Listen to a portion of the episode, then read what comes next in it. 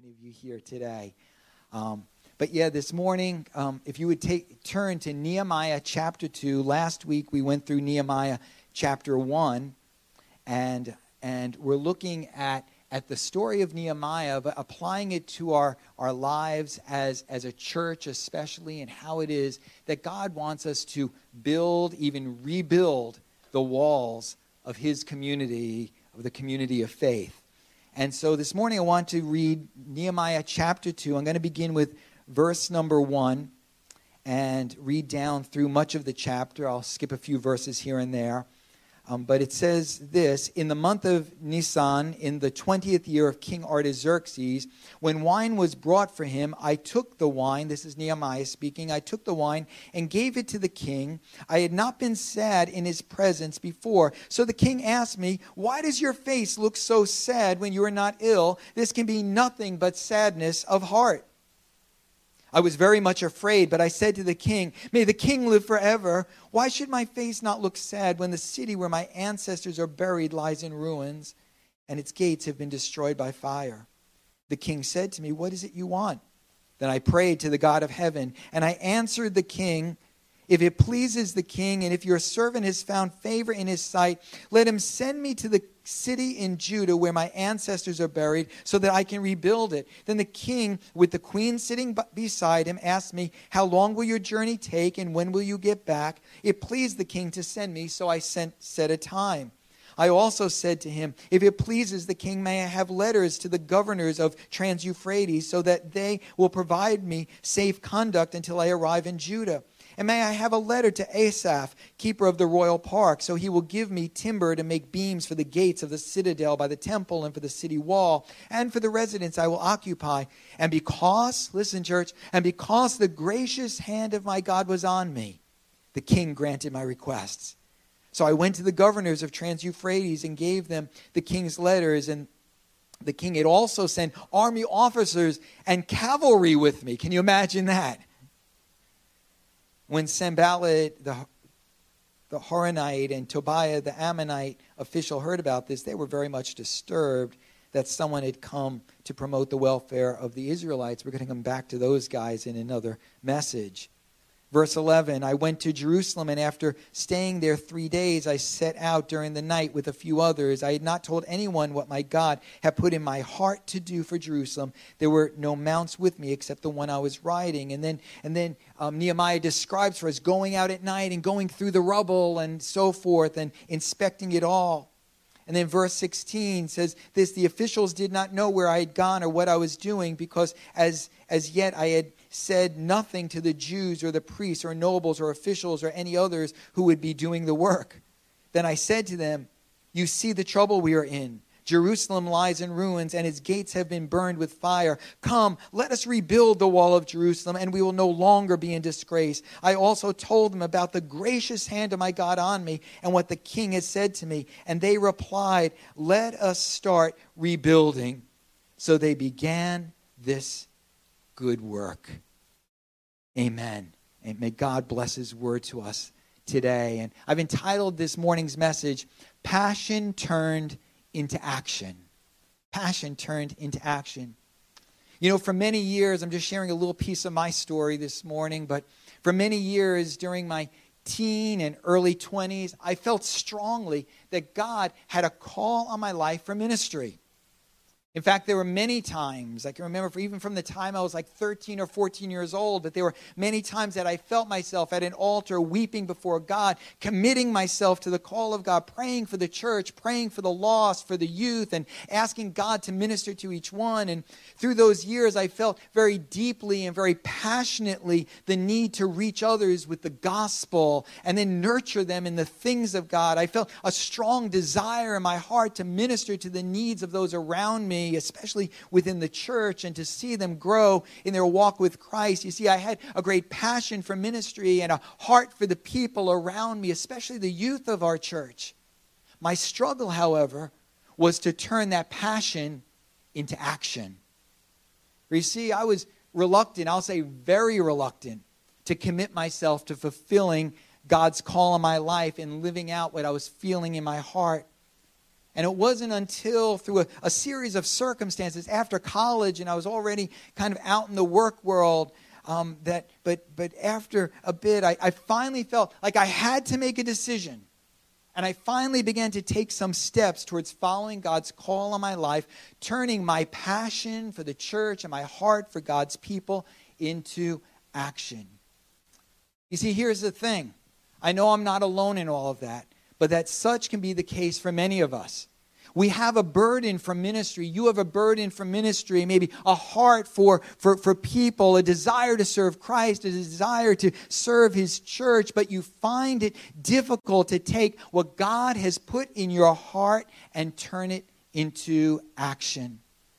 And as we look at Nehemiah 2 this morning, I want us to realize that God is asking us today to not only feel deeply for the needs of those around us, to not only feel passionately the need to build a strong spiritual community, that not only does God want us to be passionate about seeing lives restored and rebuilt and for the building of a strong community of faith, but God is calling us to act upon that passion. God is calling us to turn our passion into action.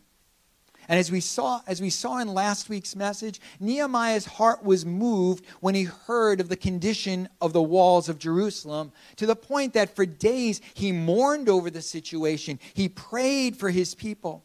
As we saw last week, I believe Nehemiah knew that the walls of that city represented the well being of that city, its protection, its stability, its future, its strength, its honor.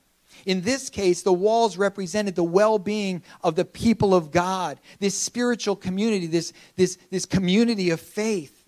And thus, when Nehemiah heard about the condition of Jerusalem, that the walls still laid in a pile of rubble after so many years, he was grieved on behalf of his people. Nehemiah's heart was broken for his people. And so we talked about how it is that all that we do for God all that we do for His church, all that we do for people around us, all that we do for, for the kingdom of God must begin in the heart. Amen, church? It must begin in the heart. A heart for people, a heart that is able to feel pain, the pain and brokenness of those around us. We're not looking to just go through like, like, like the routines of, of doing church work or doing ministry or whatever it is. But listen, it all begins in the heart. And I would just say this if you find yourself just going through the re- routines of it all, well, you know, I got to teach a Sunday school class. I got to, you know, work in the nursery. I got to, you know, work on the grounds, you know, or, or whatever it is. I got to, you know, I got to go share Christ with my neighbors. But you're just going through a routine. I think you need to take a step back and say, God, would you first of all give me your heart? Because it all begins in the heart. Well, at the beginning of chapter 2, let, right, we find that four months have lapsed between chapter 1 and chapter 2.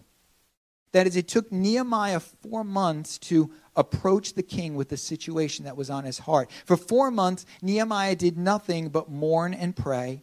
But eventually, Nehemiah had to take a step forward if his passion was ever going to be turned into action.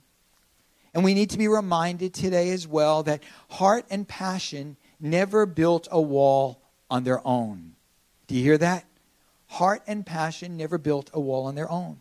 Passion on its own never changed a situation or brought any, brought about anything new. It takes a lot more than emotion and tears to see lives restored and to build a community of faith that's able to bless the world with the love of Christ, bring glory to God, to nurture those who are in Christ. You know, there's a lot of people today that will say, I have such a passion. I have such a burden for this. I, I just feel this so deeply, and yet they never do anything about it. I want you to look with me today at what this meant for Nehemiah's life and what it will mean for us today if we are to turn our passion into action. Especially today, in the midst of all that we're facing as, as individuals, as families, as a church, I believe, listen, church, I believe this is a time for God's people to begin to act. Amen? Come on, are you with me this morning? Those of you online? This is a time for God's people to begin to act. Not just talk about what's in our hearts, not just talk about the burdens of our hearts or what's wrong. It's not just it's not time to just talk about the broken walls. but it's time for us to move into action. What will that require? We see here in chapter 2 that, first of all, the work of building or rebuilding requires vision. It requires vision. You know, when beginning to work on a new building, the first thing that's done is the drawing out of architectural plans. I see Sebastian here with us. Sebastian knows what it means to draw out architectural plans. And those plans are a vision of what will one day stand on that piece of land. Those plans set the course for all the work that will, will be done, how things will be put together, the materials that will be needed, what the building will look like, how its various parts will, will be connected. You see, an architect has a vision of what can be. I'm, I'm reminded this morning that vision is the ability to see not just what is, but what can be. It's the ability to see the situations of life and of our world different from the way they presently are, what the future can look like. George Barna wrote these words Vision is never about maintaining the status quo. Vision is about stretching reality to extend beyond the existing state. I think of Martin Luther King Jr. in that, in that famous speech when he got up and he said, I have a dream. And what was he doing? He was projecting vision that the future could be different from the way it was at that moment.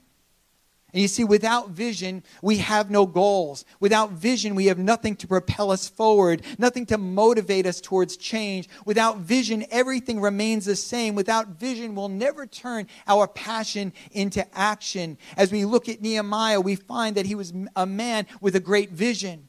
Because you see, Nehemiah, he was unwilling to accept the way things were. Oh, some people may have looked at, at those walls in ruin and said, well, that really is too bad, and just kind of stopped there.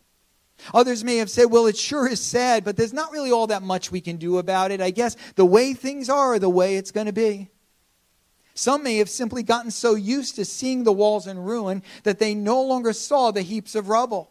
And even though they may have walked by them every day, you know, it's like when you walk into when you, when, when you buy a new home, or maybe you come into a new church, right? And, and, and you see that wall that needs to be painted, the floor that needs to be straight, eh, changed or straightened out. But if you don't take care of it right away, you know what happens. We get so used to it, right? We get so used to the disrepair that we just accept it the way it is and figure, well, that's the way it's always going to be. After a while, you never see the marks on the walls anymore. You never see the, the rubble, the ruin. But you see, Nehemiah was unwilling to accept the way things were. He was unwilling to accept the status quo as being all right. He was unwilling to get used to a wall that was in ruin and thus people living in disgrace and shame. But Nehemiah saw the way things could be. For in his mind's eye, he, he could see what that city could look like once those walls were rebuilt. He could see beyond the trouble and the disgrace and the shame that the people were living in. He could see his people living as a strong, blessed, and prosperous people. Even as Nehemiah took that night tour among the rubble that, that surrounded Jerusalem, I get a sense that in his mind's eye, he didn't just see rubble, but he saw a wall that was high and strong and firm, and thus its people living in peace. Nehemiah saw not just what was, but he saw that which could be.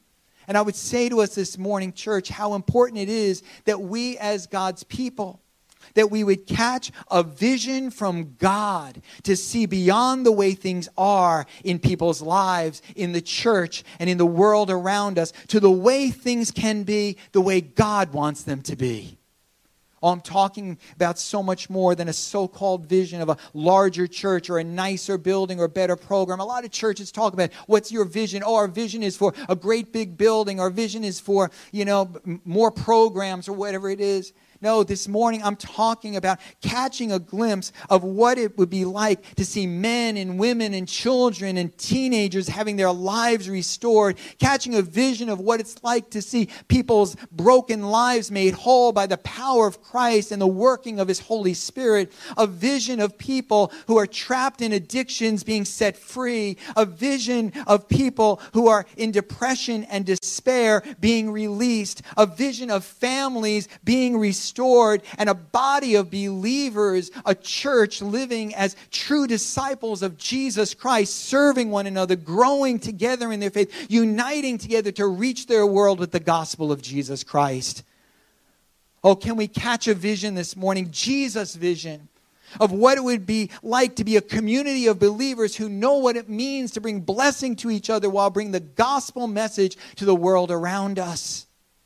Oh, I know it can sound far fetched and dreamlike, but listen, vision always takes us beyond reality, beyond what is, and causes us to begin to dream and see what can be. And if we're going to build a strong community of faith here at First Assembly, we will need vision, a vision that comes for the heart of Jesus when he said, I will build my church. I will build my church.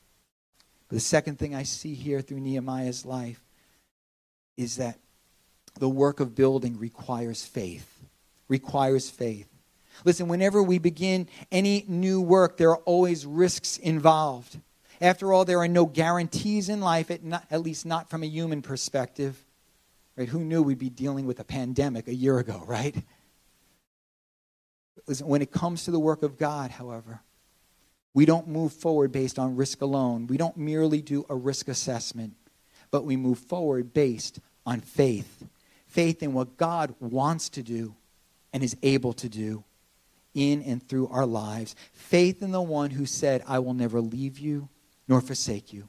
For Nehemiah, that meant, as we read, taking a step of faith as he went before the king. And normally, the king's attendants and servants and officials, such as Nehemiah, they were supposed to keep their feelings to themselves. They were supposed to have what we call that poker face, right? Always trying to maintain a certain disposition before the king. And thus, for Nehemiah to allow himself to look sad before the king was a risky thing to do. It seems like he did it on purpose that day. When asked about his mood, Nehemiah went on to request of the king to share his heart, and to, to request time away and, and, and resources and letters and so forth. And all of that, Nehemiah was, was, was risking not only his job, his position and status, but even his own life. But after praying and putting all these things in God's hands, Nehemiah trusted God for help. For Nehemiah, it was not just about risk, but it was about taking a step of faith. And then I think about his step of faith as he began his journey to Jerusalem. For that journey from Susa to Jerusalem, it was a long and dangerous one. Because of that, the king gave Nehemiah letters of passage and a whole cavalry. Can you imagine? A whole cavalry to escort him. And the point is, if Nehemiah was to fulfill the call that God had placed on his life, he was going to have to move out of his place of comfort in Susa away from his position, away from all that was familiar to him, and get on the road to Jerusalem. He was going to have to begin his journey, even a dangerous one. It was a, it was a step of faith. And throughout the whole process, Nehemiah had to take steps of faith, putting himself and his own well being on the line, trusting God for the outcome. In fact, time and again throughout his story, Nehemiah refers to the gracious hand of God being upon him. And in verse 20, he makes this great statement of faith that the God of heaven will give us success.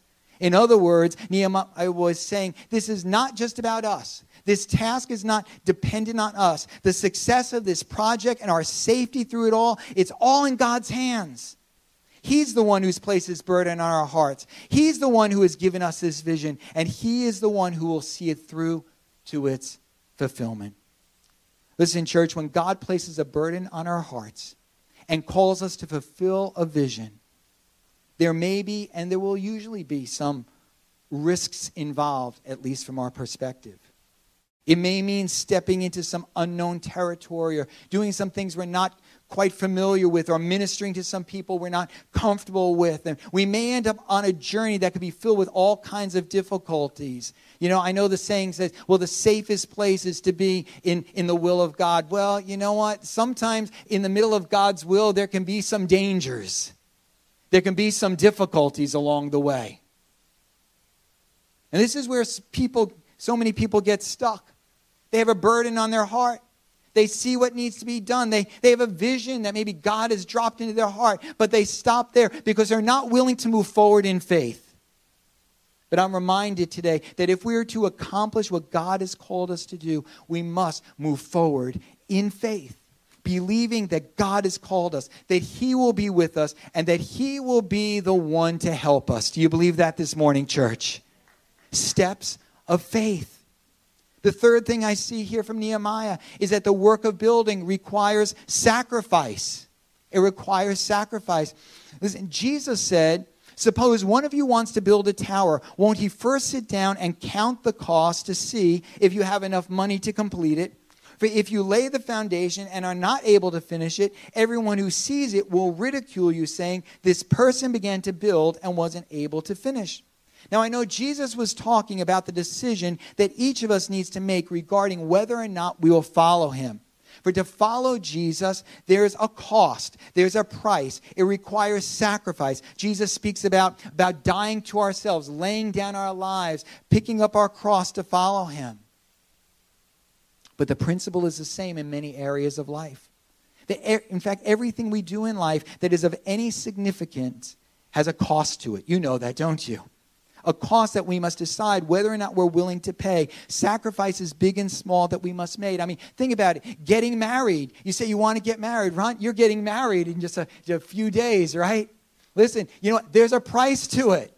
There's a cost. I'm not talking about the cost of the wedding, right? Right? I'm talking about the fact that when you when, when you bind yourself to someone, you're no longer your own person just to do whatever you want and just spend your money on yourself. Wait, I'm not giving you marriage counseling right now, Ron, you know? You need, right? We all do. Or having a family. How many of us know that kids cost a lot? You know? And not just money, but time and effort and energy. And right now, my son and daughter in law, they're losing a lot of sleep at night. Right? Getting an education. You put in the time, the money, you maybe lose out on a few years that you could be earning money, but instead you're making an investment. Listen, as Nehemiah went out at night to inspect the rubble of the walls, part of what he was doing was counting the cost, looking to see what it would take to rebuild the walls, how much material would be needed, what kind of material, what would it cost. He was build, he was creating the estimate sheet. And why? Because he needed to know what it would cost him and his people, and he needed to make sure that when he presented it to the people, that they would be willing to pay the price, to make the sacrifices necessary. For after all, it would have been of no use to God's people, and there would have been no honor for God should they have begun the work and failed to complete it. Nehemiah, in a sense, was saying to the people listen, are you willing to pay the price? Are you willing to make the sacrifice? When it comes to ministry and many other areas of life, there are lots of starters, but not as many finishers. How many of us know that? Lots of starters, not as many finishers. Why? Because many people fail to take the time to count the cost, or when they find out the real cost, they're unwilling to pay the price. They're unwilling to make the sacrifices necessary to get the job done. I want to tell us this morning that to reach people and to help them rebuild their lives, to step into people's lives, it can be a messy, messy and costly endeavor. To build a strong community of faith is a costly business. It will require people like ourselves who are willing to pay the price of time, of resources, of talents, of energy. It will require sacrifice on the part of not just the pastors or a few leaders, but a whole team of people who are willing to get involved in the work of building and or maybe rebuilding. Listen, I think about even the founding and the building of this church, Shrewsbury First Assembly of God, and the sacrifice of so many people who went before us. The sacrifice of so many people who invested their lives in making sure that here in this place, there was a church, a community of faith that would honor God and reach this community. Aren't you thankful for those people who've gone before us? Amen? Pastors and leaders and congregants. We're here today because of their sacrifice.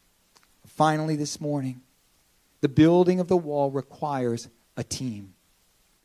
Notice how Nehemiah, verses 17 and 18, he worked to get the support of others because he knew he couldn't accomplish the work on his own. This was not a one man show.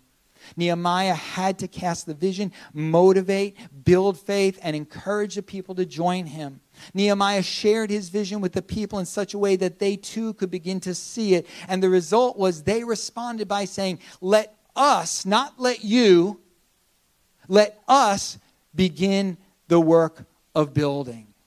And I want to remind us today that the work of the church is never a one man show that most often it takes a team of people pulling together, sharing a vision, working together. That's why the Apostle Paul speaks about the church as a body, one body with each member doing his or her part for the good of the whole. And we're going to see this played out next week in chapter 3. But notice again, they say, let us begin the work of building. And I'm afraid there's too many places, too many churches where the people are pointing at the pastor or they're pointing at a couple of key leaders and they're saying, let you do the work of building. Listen, that's too much of a weight for me or Pastor Carlos or Pastor Guy or our board, right? But we need to be able to say, let us do the work of building. Can someone say amen this morning? Come on, let us do the work of building. Praise the Lord.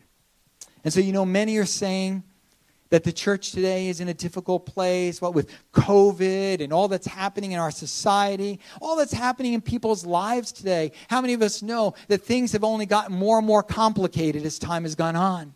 And people are facing greater and greater difficulties. And even churches today are facing great difficulties. And so I believe that more than ever before, there's a need for those within the body of Christ who allow a passion to stir up in their heart and then do all that's necessary to turn that passion into action. The call today is, church, let's turn our passion into action. Amen.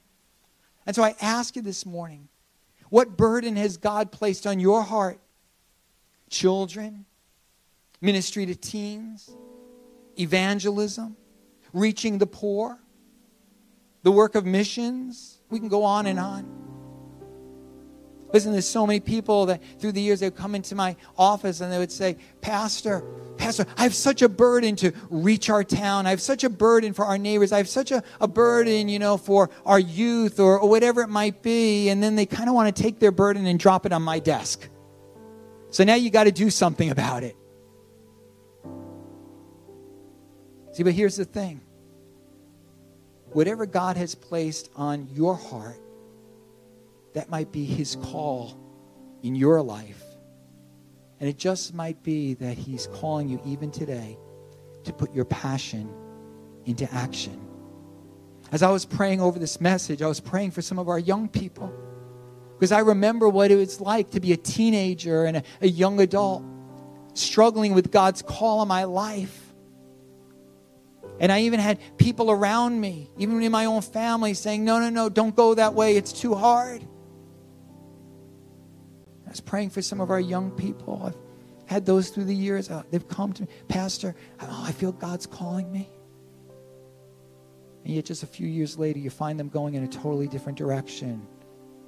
I'm praying that maybe some of them, God's going to continue to chase them down and draw them into his call for their life.